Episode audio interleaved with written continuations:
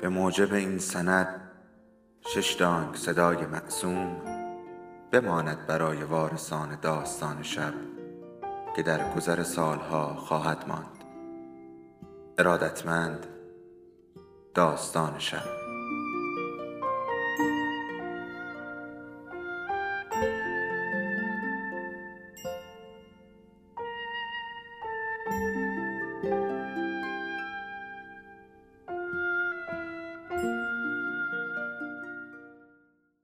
یکی بود یکی نبود.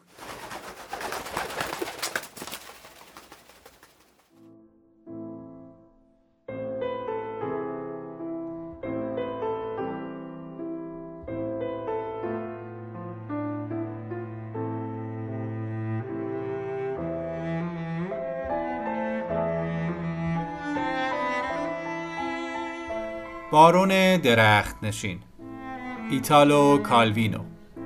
ترجمه مهدی صحابی. قسمت بیستم. اندکی پیش از غروب صدای تاخت اسبی شنیده شد. افسر ناپلی از راه رسید. کوزیمو بران شد که خشم او را برانگیزد. با لوله بلندی که همراه داشت گلوله از سرگین سنجاب را به سوی او پرتاب کرد که به گردنش خورد. افسر برجا جهید و نگاهی به پیرامون خود کوزیمو از لای شاخه ها سرخم کرد و چشمش به افسر انگلیسی افتاد که در آن سوی بوته ها از اسب پیاده شد و دهانه آن را به تیرکی بست. پس با افسر انگلیسی قرار دارد. آن یکی اتفاقی از اینجا میگذشته. سرگین دیگری را به سوی افسر انگلیسی پرتاب کرد که درست به بینیش خورد. افسر گفت کی بود؟ خواست از میان بوته ها بگذرد که ناگهان با افسر ناپلی روبرو شد. او نیز از اسب پیاده شده بود و می‌گفت کی بود؟ افسر انگلیسی گفت میبخشید سرکار از شما می‌خواهم که فورا از اینجا بروید. افسر ناپلی گفت همین که اینجا هستم یعنی حق دارم که باشم. من باید از سرکار بخواهم که از اینجا بروید. هیچ حقی بالاتر از حق من نیست. متاسفم که نمی‌توانم اجازه بدهم اینجا بمانید. پای شرف و حیثیت من در میان است. من سالواتور دیسن کاتولدی سامانتاریا کاپوا هستم. افسر ناوگان پادشاهی دوسیسیل من سر آزبرت کستلفایت هستم. به خاطر شرف خانوادگیم مجبورم شما را از اینجا بیرون کنم. تا شما را با این شمشیر از اینجا بیرون نکردم خودم نمی‌روم. شمشیرش را بیرون کشید و گفت خودتان را برای نبرد آماده کنید آقا. سر آزبرت نیز شمشیرش را کشید و به حال آماده درآمد. نبرد آغاز شد. افسر ناپلی گفت مدت ها بود که منتظر چنین روزی بودم همکار عزیز.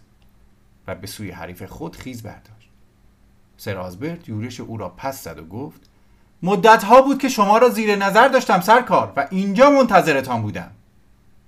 هر دو نیروی برابر داشتند و یورش ها و پس زدن هایشان پایانی نداشت. در اوج کارزار بودند که صدایی به گوششان رسید. شما را به خدا دست نگه دارید. مارکیز ویولتا در درگاه ساختمان کلاه فرنگی پدیدار شد. هر دو افسر در یک زمان شمشیر خود را پایین انداختند و هر کدام دیگری را نشان دادند و همصدا گفتند مارکیز ایشان؟ مارکیز گفت دوستان عزیزم شمشیرهایتان را غلاف کنید. خواهش می‌کنم. چرا می‌خواهید مرا بترسانید؟ از این ساختمان برای همین خوشم میآید که جای دنج و دور افتاده و بی سر است. اما هنوز سرم را به بالش نگذاشته صدای شمشیرهای شما مرا از خواب پراند. افسر انگلیسی گفت ولی بانوی من مگر شما نبودید که مرا به اینجا دعوت کردید؟ افسر ناپلی گفت برای دیدار با من اینجا آمده بودید بانوی من. خنده ای به نرمی آقای پر پرنده از گلوی ویولتا بیرون جست. آه درست است. شما رو دعوت کرده بودم یا شما رو اوه چقدر گیجم. پس منتظر چه هستید؟ بفرمایید. خواهش می‌کنم بنشینید. افسر انگلیسی گفت بانوی من تصور من این بود که تنها مرا دعوت کرده اید اشتباه کرده بودم. با کمال احترام اجازه می‌خواهم مرخص شوم. من هم می‌خواستم همین را بگویم و اجازه مرخصی بخواهم. مارکیز میخندید. دوستان من دوستان عزیزم آه که چقدر فراموشکارم. فکر می‌کردم که با سر آرزبرد در یک ساعت و با دون سالواتوره در ساعت دیگری قرار گذاشتم. نه نه عذر می‌خواهم. مثل اینکه با هر دو در یک ساعت و در دو جای متفاوت قرار گذاشته بودم. اما نه این که عملی نیست. خیلی خوب. حالا که هر دوتان آمده اید چطور است بنشینیم و دوستانه گپ بزنیم؟ دو افسر نگاهی به هم انداختند و رو به مارکیز کردند. آیا درست فهمیده ایم که تنها به این خاطر به ما توجه نشان دهید که بتوانید بهتر مسخره امان کنید؟ چرا این فکر را می کنید دوستان من؟ درست برعکس. برعکس نمی توانستم مقابل آن همه پافشاری شما بی تفاوت بمانم هر دوتان دوست داشتنی هستید اگر برازندگی سر آزبرت را انتخاب می کردم شور و گرمی دون سالواتوره را از دست می دادم سر آزبرت عزیز آیا باید به دون سالواتوره قناعت می کردم و از شما چشم می پوشیدم؟ چرا؟ بهتر نیست که هر دو افسر با هم پرسیدند بهتر نیست که چه؟ مارکیس سرش را پایین انداخت و گفت بهتر نیست که مال هر دوی شما باشم؟ صدای به هم خوردن شاخه های شاه بلوط هندی شنیده شد. کوزیمو نمی توانست بیش از آن خود را مهار کند. ولی دو افسر آنچنان یکی خورده بودند که آن صدا را نشنیدند. هر دو یک قدم پس رفتند. این غیر ممکن است مادام. مارکیز سر بلند کرد و با لبخند بسیار شیرینی گفت خیلی خوب. پس مال اولین کسی از شما دو نفر خواهم بود که برای اینکه نشان بدهد چقدر مرا دوست دارد و خوشحالی مرا می‌خواهد اعلام کند که حاضر است مرا با دیگری شریک باشد. هر دو افسر کرنش خشکی کردند و از در بیرون رفتند. هنگامی که تنها شدند رو به هم کردند و دست یکدیگر را فشردند. مطمئن بودم که شما نجیب زاده هستید سینیور کالتاتو. شک نداشتم که افسر با شرفی هستید میستر آزبرت بیان که نگاهی به مارکیز بیاندازند به سوی اسبهای خود رفتند. ویولتا با صدای بلند گفت دوستان من چرا ناراحت شدید؟ احمقها. اما آن دو دیگر به اسبهای خود رسیده بودند و پا به رکاب میگذاشتند. گازیمو درست منتظر همین لحظه بود و از پیش پیروزی خود را مزه مزه می‌کرد. تله دردناکی برای آن دو افسر تدارک دیده بود. ولی چون دید که آنان شرافتمندانه از ویولتا جدا شدند ناگهان کینهشان را از دل راند. اما کار از کار گذشته بود. دیگر نمی‌توانست آنچه را که کار گذاشته بود بردارد. از این رو بیدرنگ بران شد که آن دو را خبر کند. از بالای درخت فریاد زد. صبر کنید روی زین ننشینید. دو افسر سر بلند کردند. آن بالا چه می‌کنید؟ چه کار دارید؟ چه می‌خواهید؟ بیایید پایین. خنده مارکیز ویولتا پشت سرشان تنین انداخت. دو افسر درمانده بودند. چنین مینه بود که دزد سومی همه آن صحنه را تماشا کرده بود و از هرچه بغرنجتر می‌شد. به هم گفتند در هر حال ما همبسته ایم. قول شرف هیچ کدام ما نمیپذیریم که در عشق مارکیز با کس دیگری شریک باشیم. هرگز. اما اگر یکی از ما پذیرفت در هر حال همیشه همبسته ایم. اگر پذیرفتیم هر دو با هم. قبول. پس برویم. با شنیدن این گفتگوی تازه کوزیمو از دلسوزی برای آنان پشیمان شد. گفت هرچه باد آباد و به میان شاخ و برکا رفت دو افسر روی زین نشستند. کوزیمو با خود گفت الان جیغ می‌کشند. دلش خواست گوشهایش را با دست بپوشاند. صدای نعره دو افسر بلند شد. زیر زین پوش هر کدام از اسبها یک جوجه تیغی پنهان بود. همچنان که نعره میکشیدند و به خود میپیچیدند از اسب پایین جستند. نخست بران بودند که به سراغ مارکیز بروند. ولی او نیز مانند آنان از آن رویداد به خشم آمده بود. رو به نوک درختان کرد و فریاد زد بوزینه بدجنس وحشی! به سوی شاه بلوط هندی خیز برداشت و با چنان شتابی در میان شاخ و برگ ها گم شد که انگار بخار شد و به هوا رفت. ویولتا و کوزیمو بالای شاخه ها به هم رسیدند. با چشمان آتشبار به یکدیگر خیره شدند. خشم و شور و هر دوشان حالتی پاک و فرشتوار می‌داد. چنین می نمود که با هم درگیر خواهند شد. اما ویولتا ناگهان گفت آه عزیزم همیشه می‌خواهم اینطور باشی. حسود و بیقرار. بازویش را در گردن کوزیمو انداخت. یکدیگر را در آغوش گرفتند و کوزیمو برای یک لحظه همه چیز را فراموش کرد. سپس ویولتا خود را پس کشید. چهرهش را از چهره کوزیمو دور کرد و گفت اما آنها خیلی هم مرا دوست دارند میدانی؟ حاضرن مرا بین خودشان تقسیم کنند. کم مانده بود که کوزیمو خود را روی او بیاندازد. بلند شد و روی شاخه ایستاد. چند برگی را به دندان گزید. سر خود را به تنه درخت کوبید و گفت ارزش یک پشه را هم ندارند. ویولتا باز از او دور شد. چهرش به حالت سنگ درآمد. گفت خیلی چیزها باید از آنها یاد بگیری. پشت کرد و به شتاب از درخت پایین دو دلداده او درگیری خود را از یاد برده بودند و سرگرم کندن تیغهای جوجی تیغی از تن یکدیگر بودند. ویولتا گفت زود باشید سوار کالاسکه من بشوید. به پشت ساختمان رفتند و کالاسکه به راه افتاد. کوزیمو بالای همان درخت چهره خود را با دو دست پوشاند. دوره ای از رنج و پریشانی برای کوزیمو و نیز برای دو افسر آغاز شد. ولی آیا برای ویولوتا هم دوره خوشی بود؟ گمان من این است که او تنها برای آزار خود دیگران را آزار می‌داد. دو افسر در همه جا پای پنجره ویولتا در خانه او در مهمانخانه همواره با هم بودند از هم جدا نمی شدن. ویولتا به هر دوشان روی خوش نشان می‌داد و پیاپی از آنان می‌خواست که با کار تازه عشق خود را به او نشان بدهند و آن دو همواره آماده بودند. کارشان به جایی رسیده بود که میپذیرفتند در عشق او با هم و حتی با کسان دیگر شریک باشند. و از آنجا که به سراشیب سازش و تمکین افتاده بودند دیگر هیچ چیز جلودارشان نبود. همه انگیزهشان این بود که سرانجام دل او را به دست آورند تا به قولی که داده بودند وفا کنند.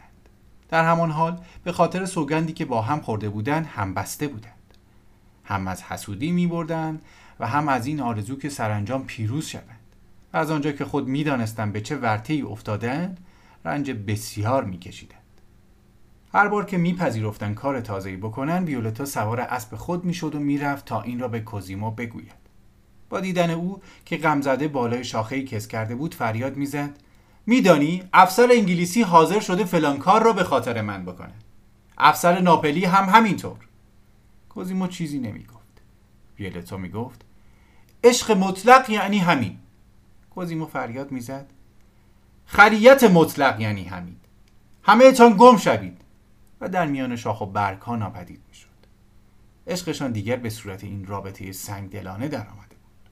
ناو انگلیسی لنگر برچید ویولتا از سرازبرت پرسید شما میمانید مگر نه؟ افسر انگلیسی نرفت و او را فراری دانستند.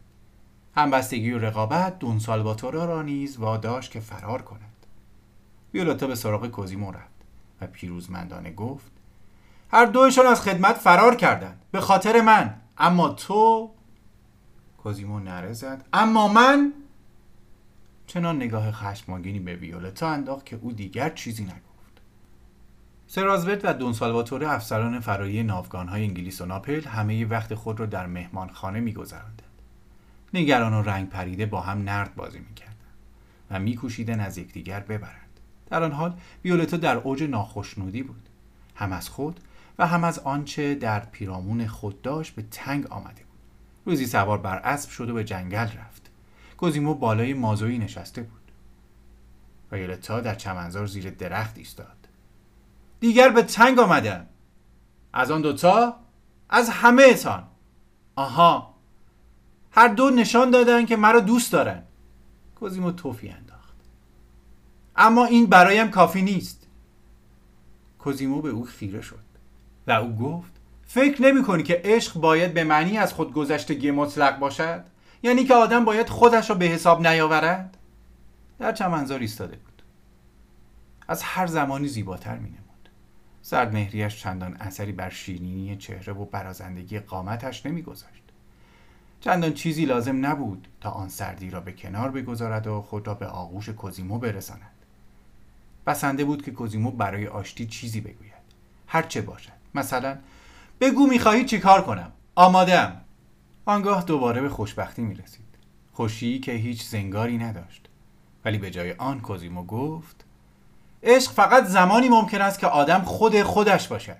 با همه نیرویش. ویولوتا حرکتی از سر دلزدگی و درماندگی کرد. با این همه هنوز می توانست او را بفهمد و می‌فهمید. حتی بیشتر از این دلش خواست بگوید تو را همینطور که هستی دوست دارم. و سپس به سوی او برود. ولی لب گزید و گفت خیلی خوب پس خود خودت باش و تنها باش. کوزیمو خواست بگوید در این صورت معنی ندارد که دیگر خودم باشم. ولی در عوض گفت اگر آن دو پشه را ترجیح می دهی؟ ویولتا داد زد اجازه نمی دهم دوستانم را اینطور تحقیر کنی. ولی پیش خود می گفت برای من فقط تو وجود داری. همه این کارها رو به خاطر تو می‌کنم.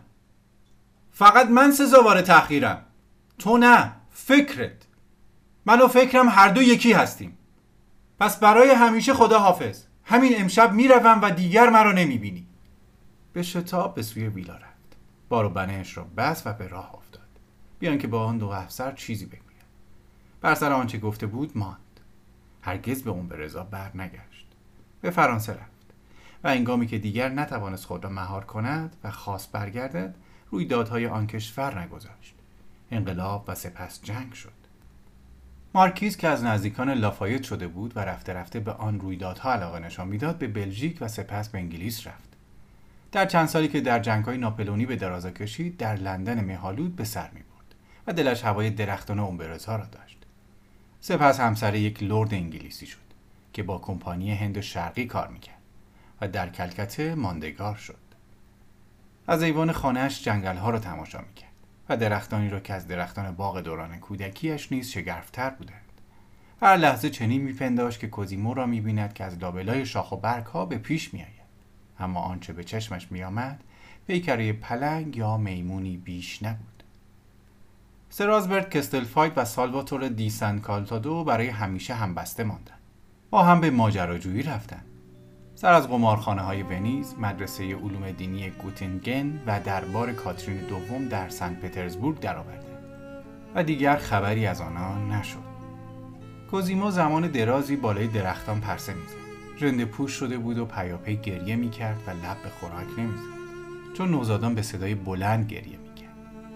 پرندگانی که پیشترها با دیدن آن شکارگر خطاناپذیر میگریختند اکنون به او نزدیک می شدند و روی همان درختی که او بود می نشستند یا از بالای سرش می پریدند گنجشکا و صحره ها و قمری ها و باسترک ها و چلچله ها و فاخته ها آوازشان را می و بدین گونه هر کجا که برادرم می‌رفت انبوهی از ناله همراهش بود. سپس دچار خشم ویرانگری شد. برگهای درختان را از سر تا به زیر می‌کند و آنها را چون درختان زمستانی لخت می‌کرد سپس به جان ترکه ها و شاخه های نازک افتاد. آنگاه با چاقوی خود پوسته درخت را می‌کند و سفیدی تن آن را نمایان می‌کرد.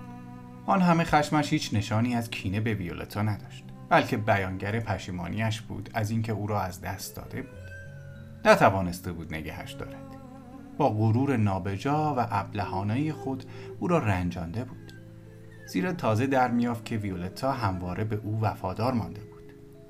آن دو مرد دیگر رو برای همین به دنبال خود می‌کشید که نشان دهد تنها کوزیمو را معشوق خود می‌دانند همه آن بیتابی ها و هوسبازی ها نشان دهنده اتش سیری ناپذیرش به دامن زدن به عشق خودشان بود. عشقی که در اوج خود بود اما ویولتا نمی‌خواست به آن اعتراف کند. ولی کوزیمو از این همه چیزی در نیافته و او را رنجانده از دست داده چند هفته ای را تنها تر از همیشه در جنگل به سر ویولتا اپتیموس ماکسیموس را نیز با خود برده بود. هنگامی که به امبرزا برگشت بسیار دگرگون می نمود. دیگر خود من هم شکی نداشتم که برادرم دیوانه شده است.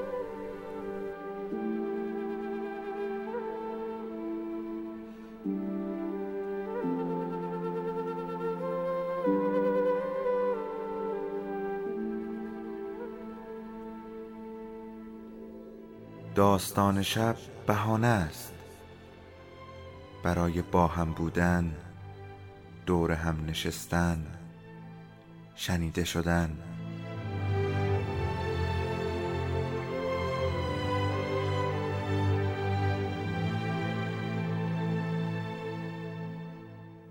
صدای افسانه ها رو میشنویم